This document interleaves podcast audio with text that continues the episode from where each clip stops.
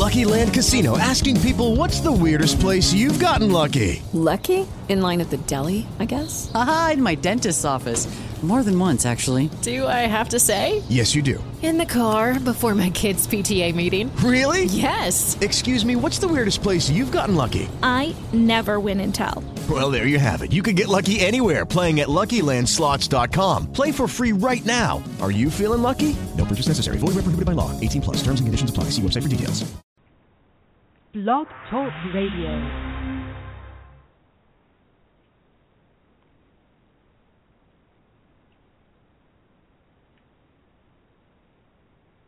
Hello, and welcome to Small Business Digest Radio.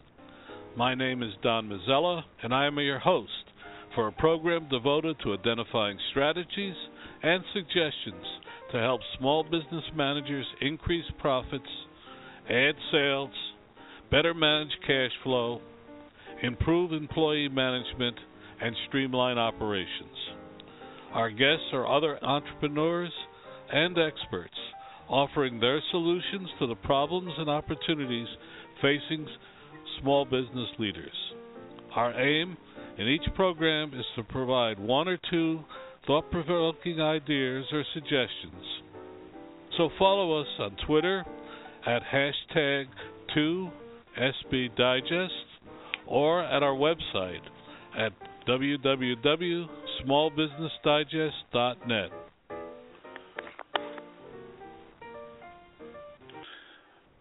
You know, uh, we're entering our third year of, of doing this program, and it's always good when uh, we have a, a guest who's on previously who did so well that we, that we really look forward for him coming back. John Oechsle is C E O of Swift, SwiftPage, and he's here to discuss what I think is a, a very timely topic, Super what Super Bowl ads can teach small businesses. I found the topic fascinating. Welcome, John. Thanks, Don. Thanks for having me back.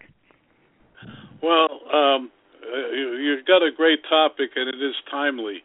But as we always do, uh, we ask our guests to say a little bit about themselves uh, be, before we get into anything else.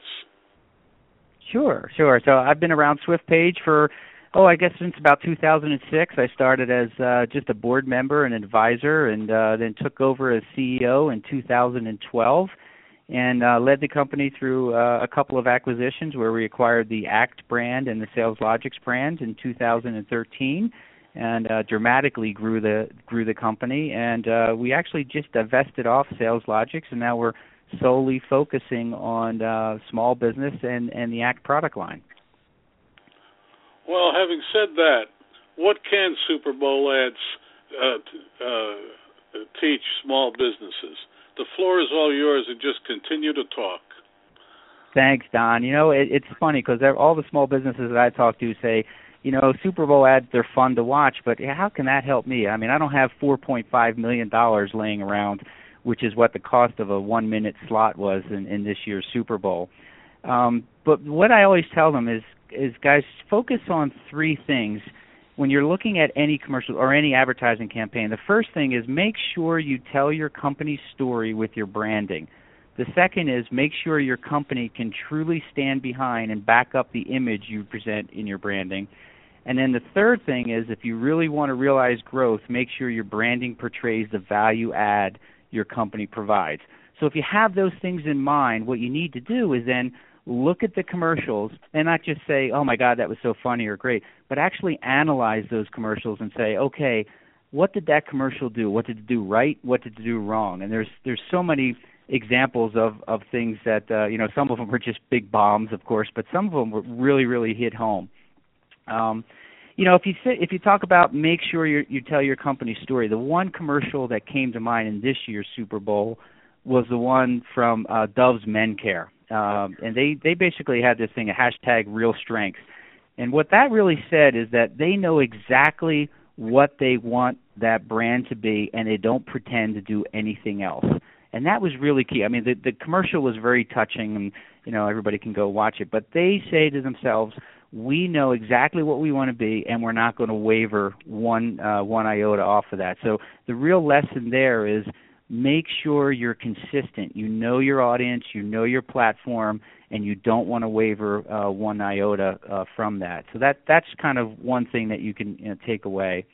Um, if you talk about you know truly standing behind and backing up the image, uh, Don, I think the one thing that came, the one commercial that comes to mind there for me this year was uh, the Always brand, uh, which you know the, it's it's a feminine hygiene product, and and they are super hyper focused Um, on on their target audience, uh, but they also know that you know what they what they did is uh, around you know make tell me show me how it looks looks like to run like a girl, and and that one uh, right there. It what they were able to show is that um, they can they solely focus and they can stand behind that, and nobody can see through that. And in today's day and age, if you think you can you know kind of wing it and say, okay, this this is what I'm standing for, and if it's not really what you're standing for, you will get hammered. You'll get called on the carpet. It'll go all across social media faster than you, than you can blink an eye. So really make sure that if you're branding and you're and you're trying to uh, you know present that, that you can stand up and back that uh, back up the image that you're presenting in that band in that branding. Um, if you talk about you know make sure that you're talking about value add. The one commercial that really comes to mind uh, this year was. Um, It was, you know, the one that I call the other cell phone commercial. It was the Sprint commercial, and it was just funnier than than heck. I mean, it was the one that had the screaming goats, and, and at the end, it, you know, it had the, uh, the the the donkey on there. Um, and so everybody thinks, oh, that's really funny. But if you really look at what they were saying, is that they were portraying exactly the value that they can add to the customer, and the customer walked away with not only that was a great commercial, but they were like, holy smokes, you're going to cut my bill in half. They they know exactly what the value is. So that's you know the the third thing that that you really need to do. Make sure that whatever you're doing in your branding portrays exactly what that value add that you're trying to portray, um, and make sure that you get that message out to, to, to your customers. Well, you know, it, it's interesting you mentioned it. Uh, I'm probably the only man, man in America who didn't see the Super Bowl because we were uh, knee-deep in something else. But um, uh, I had an experience um, uh, j- just this week. Um, my alarm system went out, uh, haywire, and the cops mm-hmm. came three times. Uh, and, and I could not get good customer service. And then I saw around the... the, the um, Uh, the Super Bowl afterwards when I turned on the T V, a commercial for that particular fire um, uh, alarm company saying what a great service person they were. And, mm-hmm. uh, you know, and I, uh, by that time I was just tearing my hair out. So um, uh, saying that, um, you know, you, you, you, you may have the idea, but... But what do you need to do to make sure your uh, employees know that? That's that's great. So it, it really starts with, as a company, making sure that you invest the time and effort to really get, capture information about your customers. Uh, and once you have that, make sure, obviously, it's stored in, in a place where everybody can uh, can can get at it.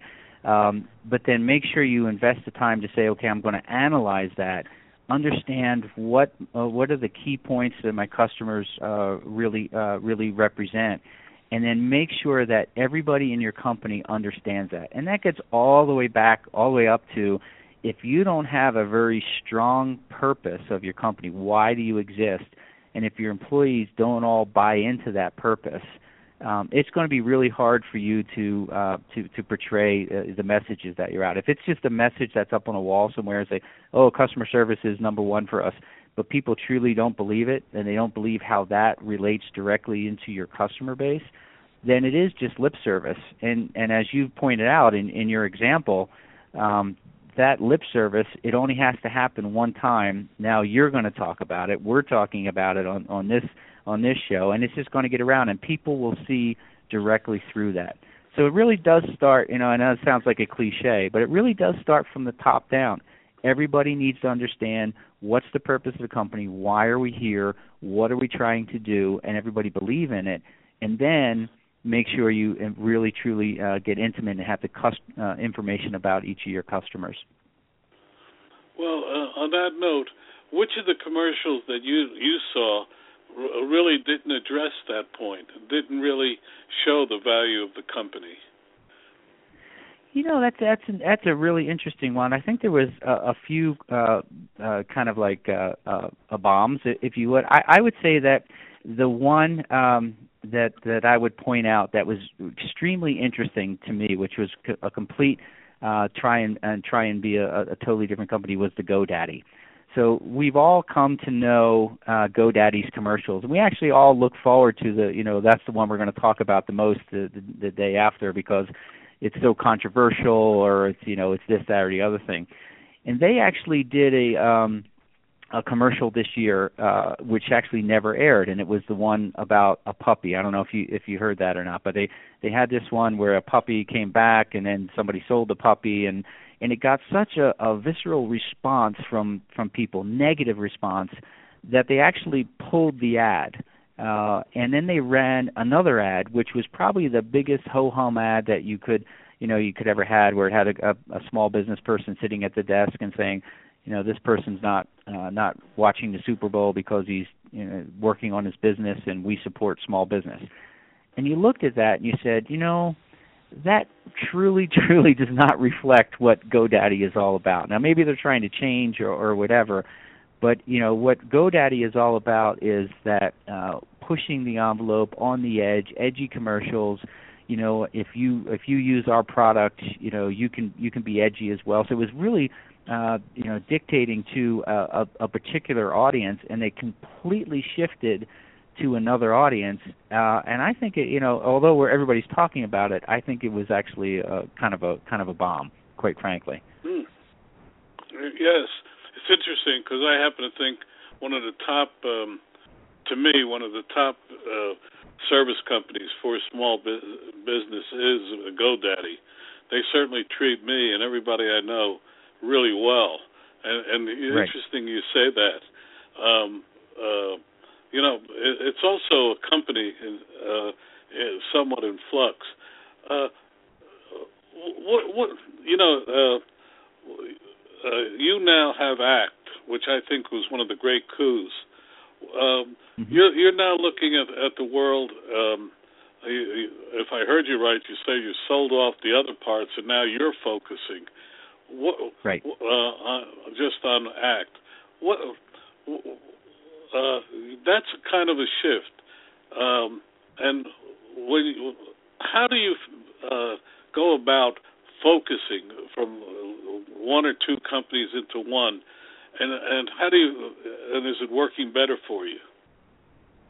Yeah, that you know, it's a great question. We we, we basically, when we had A C T and SalesLogix, we, we kind of span across multiple segments of the market. You know, A C T is really focused on what we call the micro and small business, and we define micro as that solopreneur or very small business, one to ten employees, and and then small is, you know, that ten to twenty-five to, you know, maybe tops out at fifty.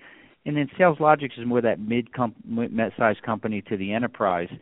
And and our D N A, SwiftPage, where we came from, was always focused on the on the small business. And and so as uh, as we divested off SalesLogix, it really got us back to our core D- DNA, which is how do we focus on, on the small business? And, and we all rallied around, you know, how can we help fuel small business growth? And we really took a look at, you know, the state of the economy in the U S today, the state of the economy in the world, and we we, we truly believe that the backbone of the economy, not only in the U S but in the world, is the small business.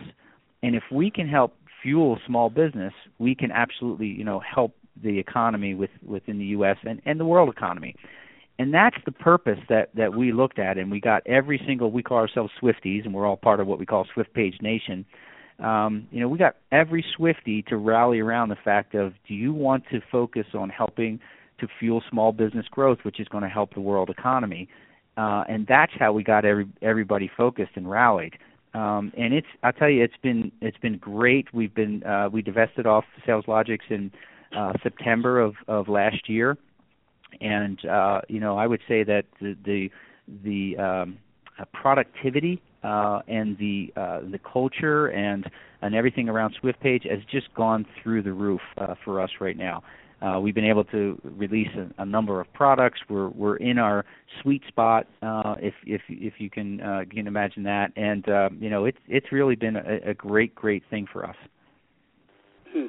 Do you know that in the the, uh, the uh, last century, in the tens, in the teens, in the twenties, Swifties was uh, came from Tom Swift, and that uh, you made a sw- uh, uh, a sw- uh, Swiftie if you said uh, Tom spoke dramatically as he went on the stage. Are you familiar with that? No, I'm not actually. I know I, some, somebody did tell me that a Swiftie in Australia means that you're a speeder and you get a speeding ticket, but uh, I haven't heard this one. Well, that's because I'm a lot older than you, and uh, uh, uh, but it, it, Tom Swift and the Swifties, it was a craze. And it lasted into the thirties and forties, uh, but uh, uh, he was uh, one of the first uh, Buck Rogers type uh, uh, characters. But uh, anyway, okay. It, when you said Swiftie, I immediately remembered that. that's that's great. That's great. I'll have to, I'll have to look through, through that. Uh, I'm, I'm, we the, the Swifties, uh, Swifties and SwiftPage Nation. We. Uh, We we love to get these kind of uh, stories because we then uh, you know tie them to ourselves. So that that's great. We'll look that up for sure. Okay, John, you have to go. Uh, I'm really uh, glad you came. Uh, um, come again, and we'll have another topic to talk talk about. Great, Don. Thanks so much for having me. Well, no, thank you for coming, and good luck. Thank you. Our next guest is Martin Limbeck. He's an international sales authority and author of "No Is Short for Next Opportunity: How to Top Sales How Top Sales Professionals Think." And uh, I love his topic, uh, Martin. You're going to hear talk about uh, how to how to answer the question "You're too expensive." Welcome to the show. Hey, uh, you might have us in the wrong order. This is Levi King with Creditera. I think Martin's up after oh, me. Oh. oh, boy. And I bet you Martin's just coming on board now. Um, my fault again. C I M. Um, Martin, um, uh, Levi, can I ask you to call, either stay on, or you're welcome to stay on, and we'll, uh, we'll go, uh, we'll talk with Martin and then uh, talk with you. But uh, you're welcome to stay on, listen. And if you have a comment, uh, please um, uh, don't hesitate to com- come in, all right? Sounds good. Okay. Okay.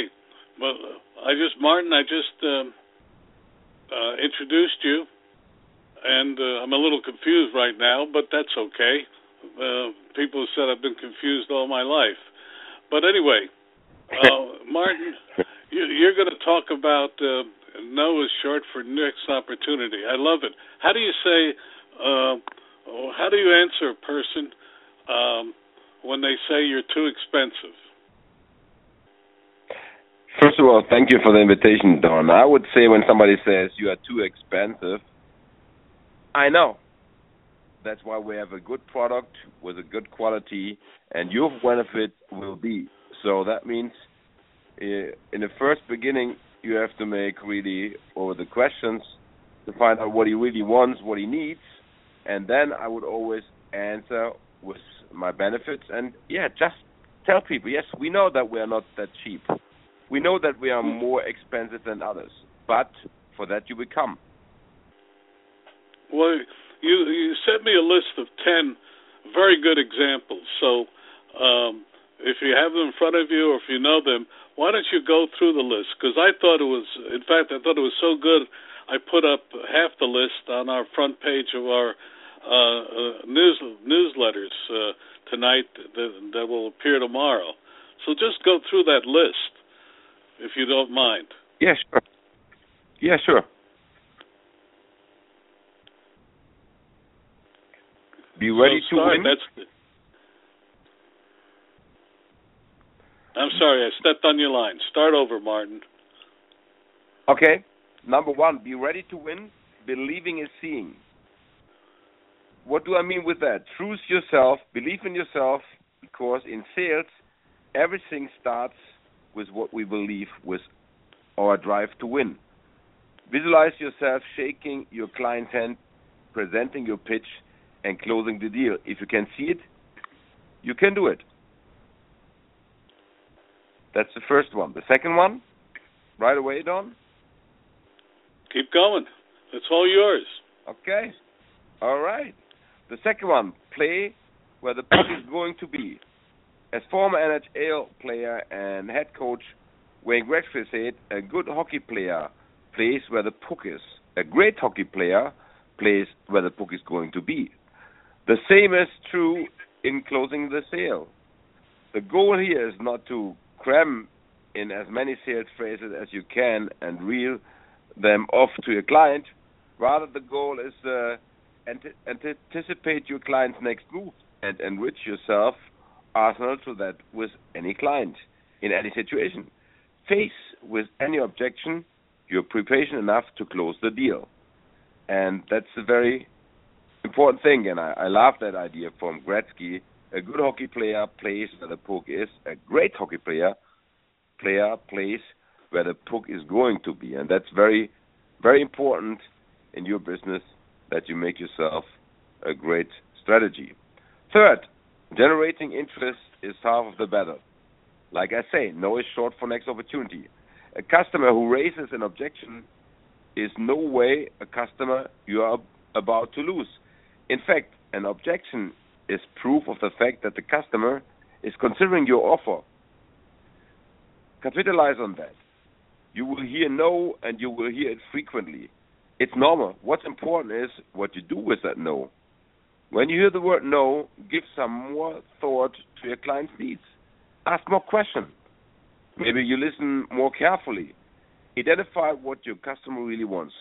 Be polite and presenting at the same time. Make adjustments. It's hard work. Sometimes it takes four atoms or five or six. It may take several days, weeks or months, but in the end, you would be surprised how many no's you can turn into a yes. By the way, I have on my wish list a new customer. I'm trying to get him over ten years now, and in two weeks we have an appointment. And I have a new product. It's an online product, and they really like that idea. So it's always very important that no is short for next opportunity. Four, never grovel. Uh, even when the client makes it clear that he, he or she is in charge, it is forbidden for success sales professionals to grovel or become submissive. A top salesperson has pride and a price. A high price to performance. Radio means just that. Not only a high price, but also a high performance to go with it. And the fifth one, ask for the sale. Remember what you're there for. It's neither to just offer professionals adjusts, nor it's to explain all technical features of your product in the very last detail. You have one goal, and that's to close the deal. Don't miss your chance. Focus. There is no wrong time to close the deal. The right time is any time. But your client won't throw their money after you. You need to ask for sales. And that's what I always say when you summarize all of the po- points. In running a small business and especially in sales, rejection comes with the territory. Be ready to handle that reaction like a pro. Stay positive. Stay focused. Once you have decided to have fun selling, you win no matter what. And that's what I believe in. And that's the reason why I say no is short for next opportunity. Yeah, that's my five points. Okay, well, you got ten, go, and you're, you're on a roll, so keep going. You uh, you sent me ten, and uh, I thought there's a couple that you, uh, that you haven't mentioned that I thought were really good, so keep going. Yeah, what what else I, I can what else I can tell you? For me, it's very important. What a lot of people forget in sales is why they're they are, and I think our customers in those days, they're very overloaded right now because we have like what I call a hybrid uh, um, uh, situation. We have people, they are more smarter than years ago. They go online. So sometimes they consult themselves online and buy still offline, or they consult themselves offline and buy online. So you always have to chance to do something. And I think that the most important thing that everybody is is like what I say, a salesperson. If you have kids, uh, you're always in a sales pitch. Uh, your first date is a sales pitch. Um, when you have employees, yeah, you you're in a you're in a sales pitch because you tell them what to do, and it depends how good you sell that they will do it. So I found out the first thing for sales is to have the right attitude. If you just say, I'm a consultant, that's fine. And, of course, we have to consult our clients. Uh, depends on what services or products we sell. But at the end, after all consultants, I want to seal the deal. So that's what I always think and what I always find out when I talk to people out there. They have great ideas. Uh, they have a great product idea or service idea and start a business. But they forget to bring it out to the world, and that means cold calling, prospecting customers, uh, and thinking, you know, how to find new customers or uh, getting recommendations. Uh, all great marketing is fine, but again, at the end, I have to seal the deal, and I have to. I, I always have to have that in that mind, because if I don't sell the customer something, somebody else will do it. Well, you know, um, uh, one thing that small businesses have told me, we do an annual survey, is that uh, in the past couple of years, people have been shopping price. And you had in one of your uh, things, if you if you get it at ninety percent, you only get ninety percent effort. Uh, and I thought that was a great answer. Could you kind of elaborate on that one? Yeah, see, sometimes you need a strategy in pricing. For an example, when the customer says you are too expensive, then like I said before, sometimes you need a strategy. And sometimes I just said, I just use a phrase, depends on the market, depends on the customer, depends on the situation. But sometimes I just say, when they say you are too, too expensive, okay, you get one hundred percent for one hundred percent or ninety percent for ninety percent. Or they say others do it cheaper. Then just say, I know, and then shake your head a little bit. I know, and then be quiet. Wait, what happened? And the other oh. side, he said, um, you're, you're too, too expensive.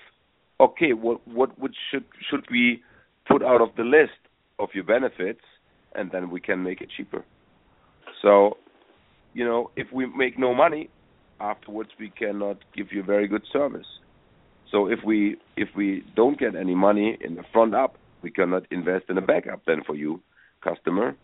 And um, so sometimes I can just use a sentence like that. Depends always on the product, on the service, but he has to see that I believe in my price. And here comes the most important thing, Don, what I found out.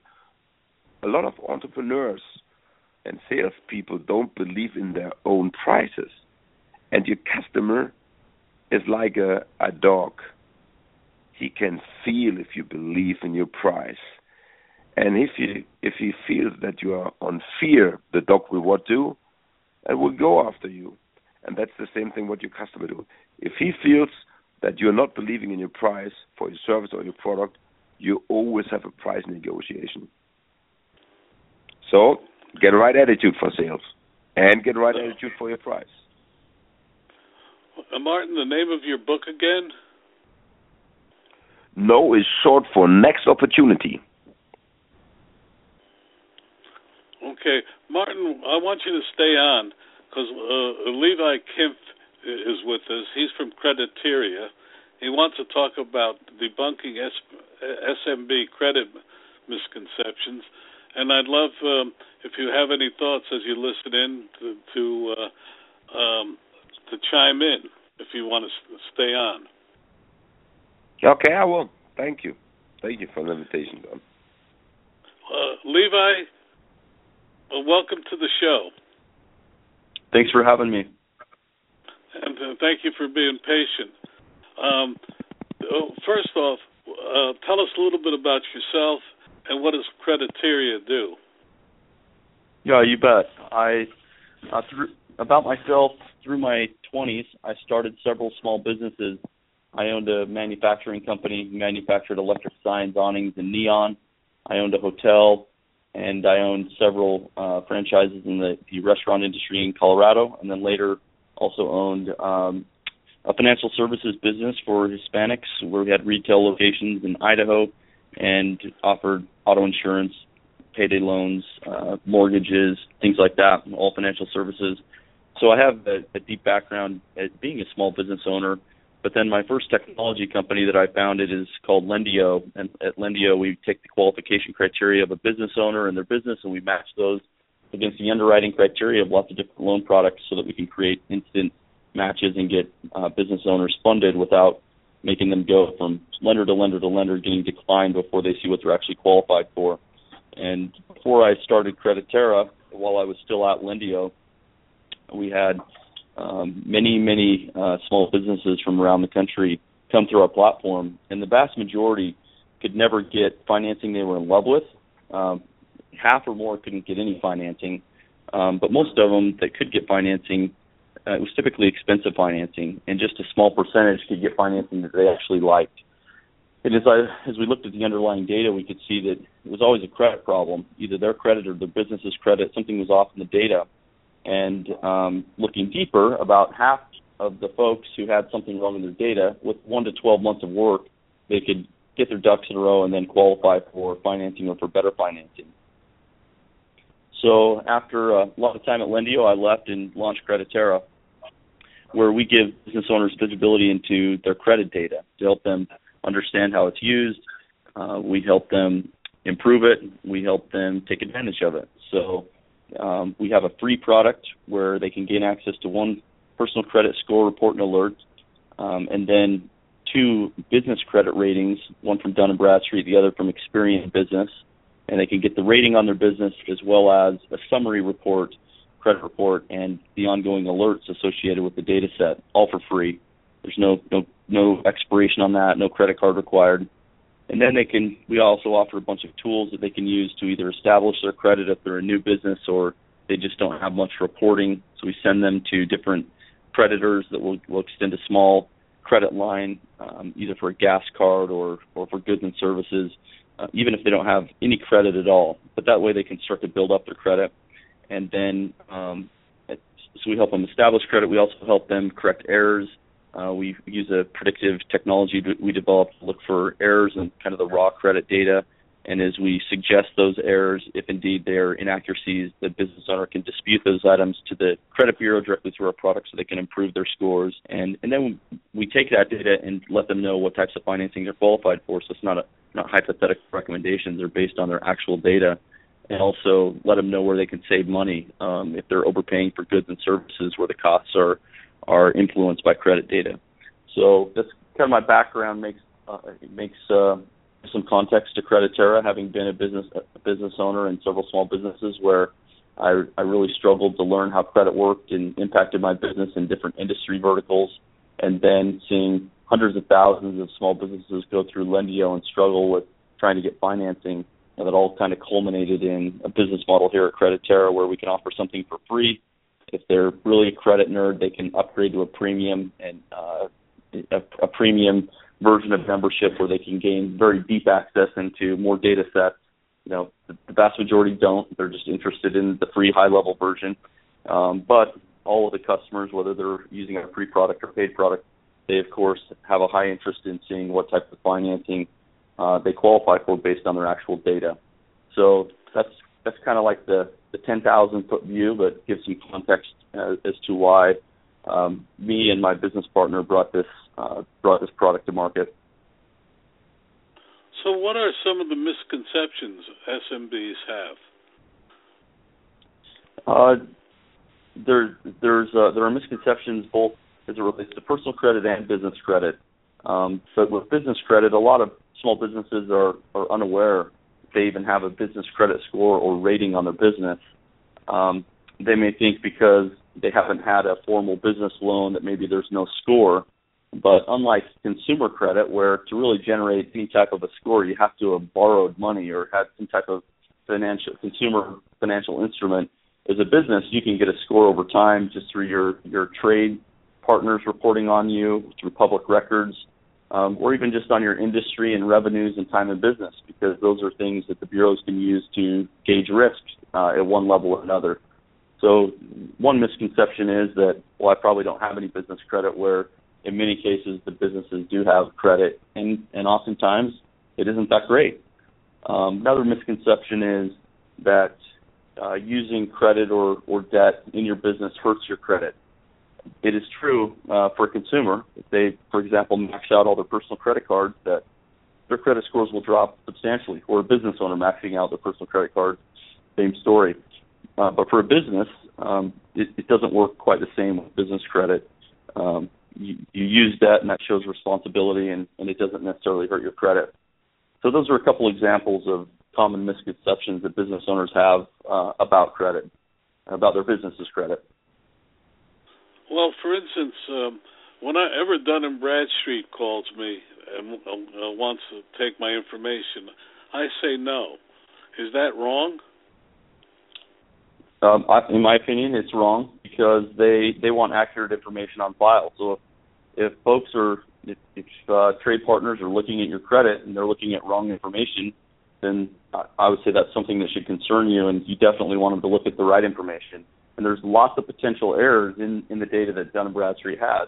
For example, your industry code could be wrong, and some industries are tagged as risky just because of the industry. And if you have been assigned to an erroneous industry, that could be a major problem for you. Or your revenues might be wrong. Maybe the bureau picked up a revenue number early in your business life cycle, and now three years later you have a lot of revenues, but the bureau doesn't know. And so if you go apply for something and state revenues that look higher, and they pull your credit and see that the bureau thinks it's a lower number, that looks a little bit fraudulent. So I think it's a great idea for any business to make sure that the information that Dun and Bradstreet or Experian business that they have, that it is accurate. The exact same way you would want uh, your the, the consumer bureaus to have accurate information. If you looked at your consumer data and you saw there was an erroneous tax lien or something like that, you definitely want to get it taken care of and give them the correct information. I believe that the exact same thing applies to, to business credit. Well, uh, we, we, we're in business now fifteen, fifteen years, and we've never borrowed. Um, uh, we've never borrowed to expand. Um, you're, if I heard you right earlier, you're saying we should have borrowed, uh, if for no other reason, to build up our credit. Uh, yes and no. I mean, you never want to borrow if you don't need to, because then you're just you're paying unnecessary interest costs. But uh, there's probably different times in the life cycle of your business where it might have been more convenient to borrow than however you bootstrap things in the business. Um, but I, you're virtually guaranteed to have a credit rating from the bureaus with fifteen years in business, even if you've never borrowed. So it'd be very interesting to see what those uh, credit reports look at, how risky they think your business is. And I wouldn't be a bit surprised if you find a major disconnect where, because you have fifteen years in business and you bootstrapped it and you didn't borrow money, that shows discipline and a lot of hard work, and you're probably very low risk. Um, but it would be interesting to see if the Bureau agrees, because they may not have the right data, or they may, may not have enough data to make that call, so you you may not have that great a credit. Um, mm-hmm. Just like as a consumer, like my dad, for example, who paid off all of his debt in nineteen seventy and has never borrowed since, he doesn't have great credit because he doesn't have anything reporting, so he looks risky, but he actually has everything paid off. He's, he's a low-risk guy. Does it matter if he never uses his credit? No. But if it ever comes up that he needs to use his credit, it'll be a problem. So the same thing is yeah. true with your business. No, yeah, uh, yeah, evidently. It's interesting. The one time I went to, uh, we went to uh, borrow money at a bank, they looked at us and said, uh, well, you don't have any assets. Yet we had a database of eleven million businesses, uh, and, and they w- wouldn't value it at anything. Uh, which really turned us off and uh, made us uh, uh, not seek a loan ever again. And uh, you know, I'm, you know, I'm discussing our business, but uh, when I when I heard about you, I wanted you on the program because it's it's been fascinating. And in our we have an annual study, and uh, consistently over the last five years, the number one problem small businesses have had is getting uh, getting financing, and uh, uh, you know the, uh, even companies that are, have been in business. When we broke it down into uh, years in business, uh, it was interesting that the ones that were the, the highest uh, uh, score on this came from companies uh, uh, seven plus years uh, in business. And I found that fascinating. Yeah, and, and that isn't a surprise. I, you know, in your case, when the bank wanted collateral, that could have been due to a lack of credit. So if a business doesn't have a, uh, credit built up, then the bank has to look at something else to to mitigate risk. And so a lot of times they go to collateral. So it could could have been that if you had seller credit back then, that that you they wouldn't have asked for collateral. Regarding your second comment, what's fascinating about the this consistent Um, message that small business owners are struggling to get capital is that we have record amounts of liquidity with financial institutions that have money to lend. So clearly, capital isn't the problem. There's money out there. The problem is these businesses aren't qualified to get it. And so that's obviously the, the problem we try to solve is, okay, if, if there's record, record liquidity amongst lenders that would love to give you money, and you have a business that you feel like is robust and low risk, and you can't get money, why is that? There's a problem in the data. It, it will always come back to a problem in the credit data. And so we're obviously seeking to educate millions of small businesses about their credit data so that we can we can fix the underlying problem of why, okay, now if there's capital, you can't get it. Why is that? It's due to your data.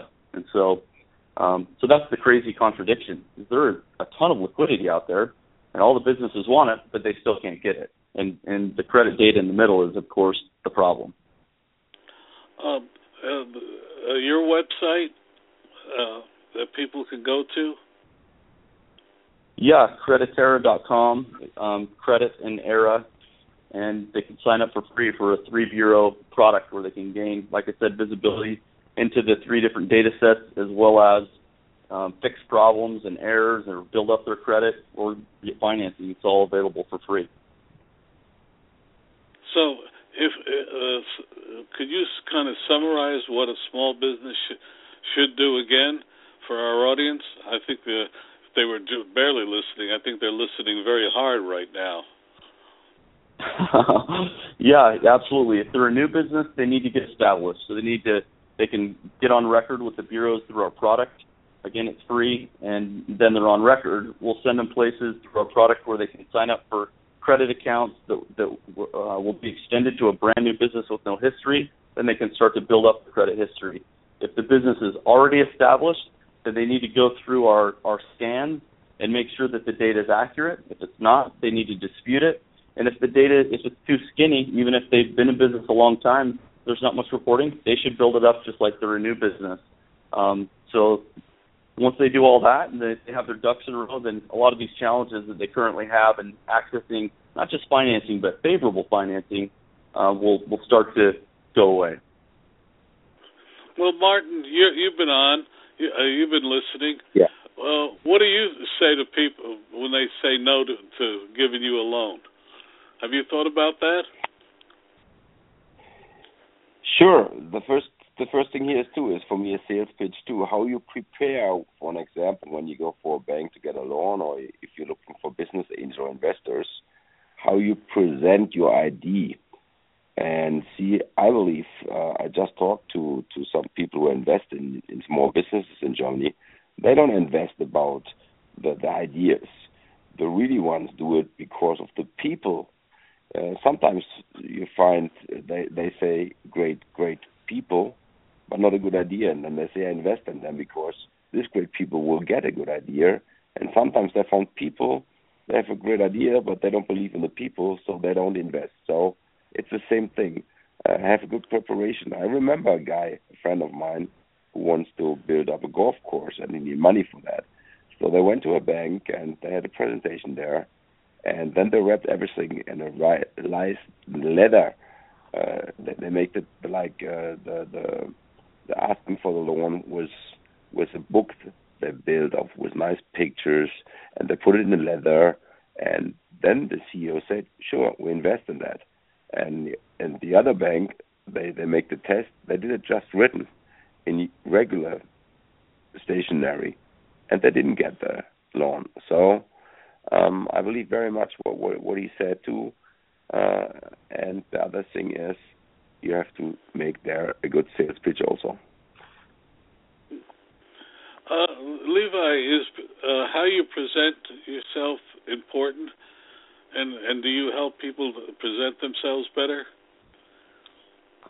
Yeah, absolutely. How you present yourself matters, particularly um, within banking organizations that still uh, look deep kind of at the, at the individual themselves and what they're working on. You'll find that more with community banks and credit unions than you will some of the national banks. They simply just can't scale that, that part of a bank. But most community banks and credit unions still use a loan committee to, to manually approve loans, and they'll talk about the person and how that person presented themselves and their business plan. So, yeah, it absolutely matters, especially depending on the type of lender that you're working with.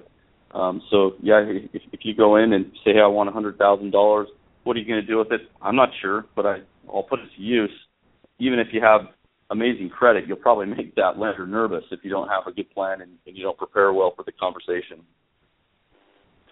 Well, uh, right now for small business, where, where are the best places to go for, for uh, loans? Yeah, I think the best opinion. places, the, the most, the single most overlooked source of, of good capital is business credit card. It's, it's so obvious, but people just don't think about it, even if they're a newer business. It's super flexible to use. Um, in addition to that, I think there are small S B A loans, like Smart Biz Loans dot com is a great S B A lender you can go to that's really streamlined the S B A loan process, or uh, uh, Celtic Bank out of Salt Lake City loans nationally for S B A loans. So if you have great credit, you have those types of options available. If your credit's not quite as good, there's lenders like Funding Circle, Foundation, DealStruck that are kind of mid-prime, so they're not subprime and super expensive, but they're more flexible than a bank.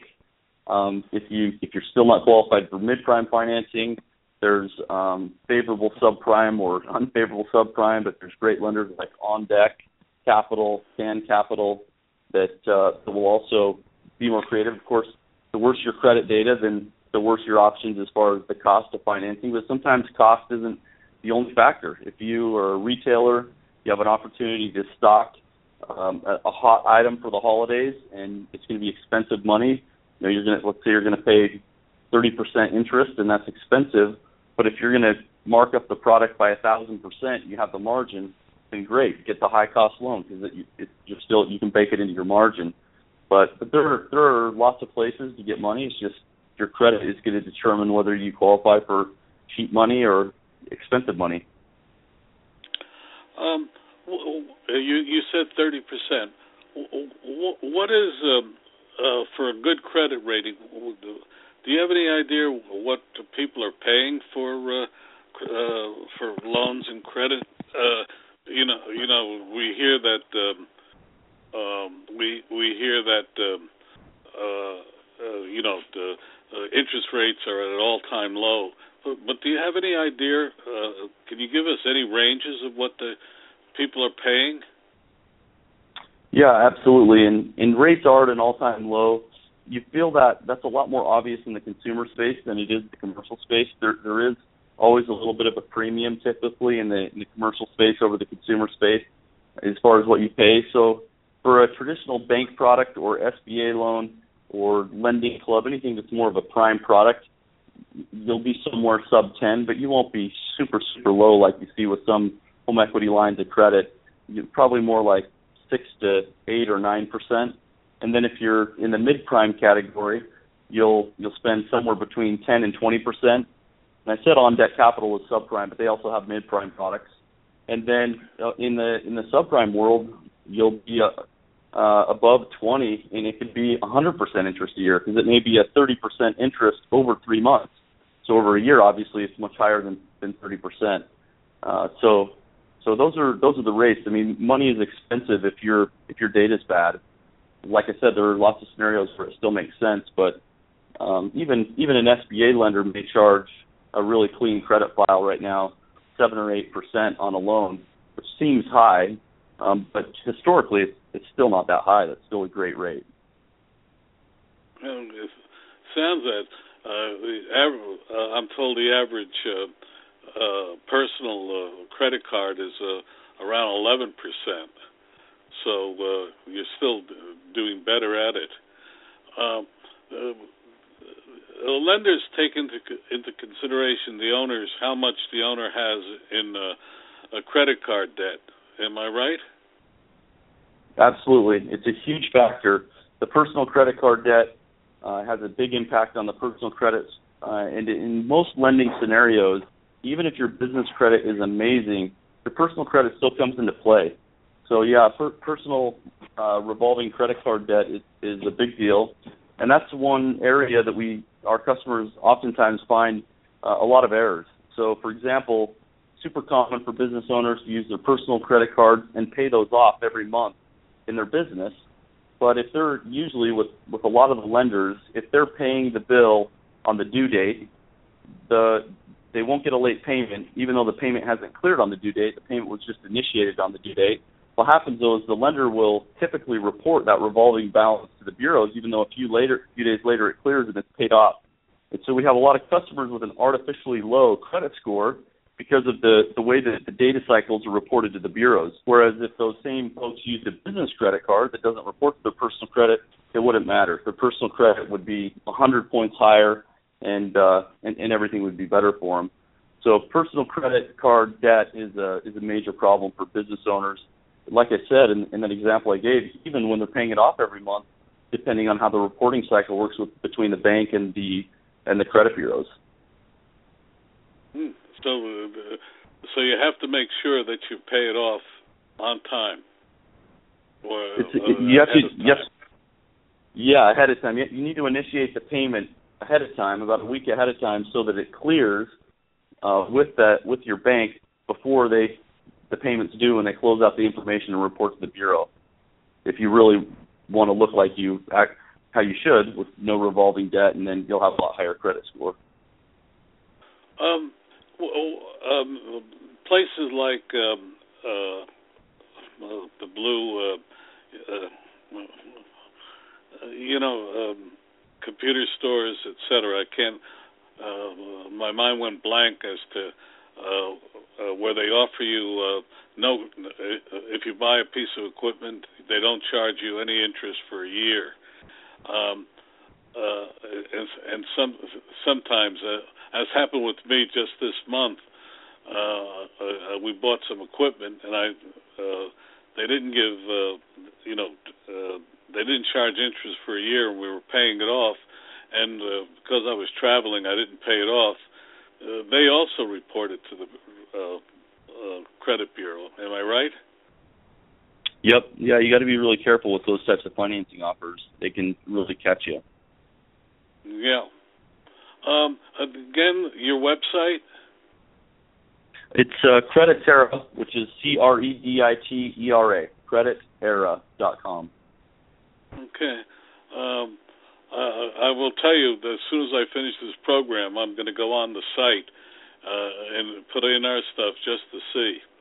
Uh, you've s- certainly raised m- my interest. And my um, Martin, do you have any last uh, thoughts? We're getting towards the end of the program, and you've been patient on here. Do you have any uh, uh, sum- summarize uh, what you said and uh, any other thoughts you have? Yeah, just I uh, want to hear what uh, uh, you guys are talking and saying. So it doesn't matter how hard it seems at the beginning. Visualize already your success and just do it, because no is short for next opportunity. So hang on. And the name of your book again? The name of my book is No Is Short for Next Opportunity, How Top Sales Representatives Think.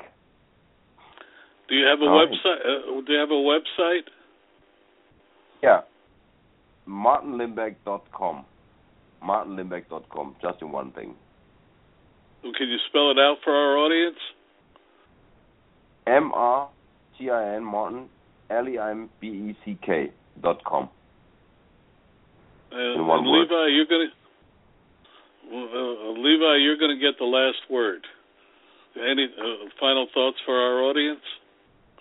yeah, I encourage everybody to go to our website and sign up for our pre- free product so you can see if you get a, a surprise, good or bad. And, and depending on what you find, we may have another conversation on a future show. Well, uh, I, I, I rest assured I'm going to do it at the end of this program. Martin Limbeck, Le- Levi King, have I pronounced it correctly? Yep. Yes, very good. Well, sometimes I don't. Um, but anyway, I want to thank both of you for uh, what I think was a very illuminating uh, ha- uh, time, and uh, I hope you'll come back again later on this year and talk more. You bet. Thanks for having us. No, thank you. Yeah. You've been, uh, thank you very much. It's, it's been a very interesting uh, uh, time, and I hope our audience uh, learned something. Thank you both. You're welcome. Thank you for listening tonight. All of our guests are invited because they offer actionable advice to our audience. They do not pay to join us, but rather demonstrate their capacity for helping our audience and profits. Thank you for listening, and we'll be here again next week with other experts to talk about ways to improve your profit picture. Remember, we're here every week at blogtalkradio.com slash small business digest. If you like what you heard today, tell others about our efforts. If you would like to be a guest or suggest topics for future hours, email me at info at small business digest dot net. That's info at small business digest dot net.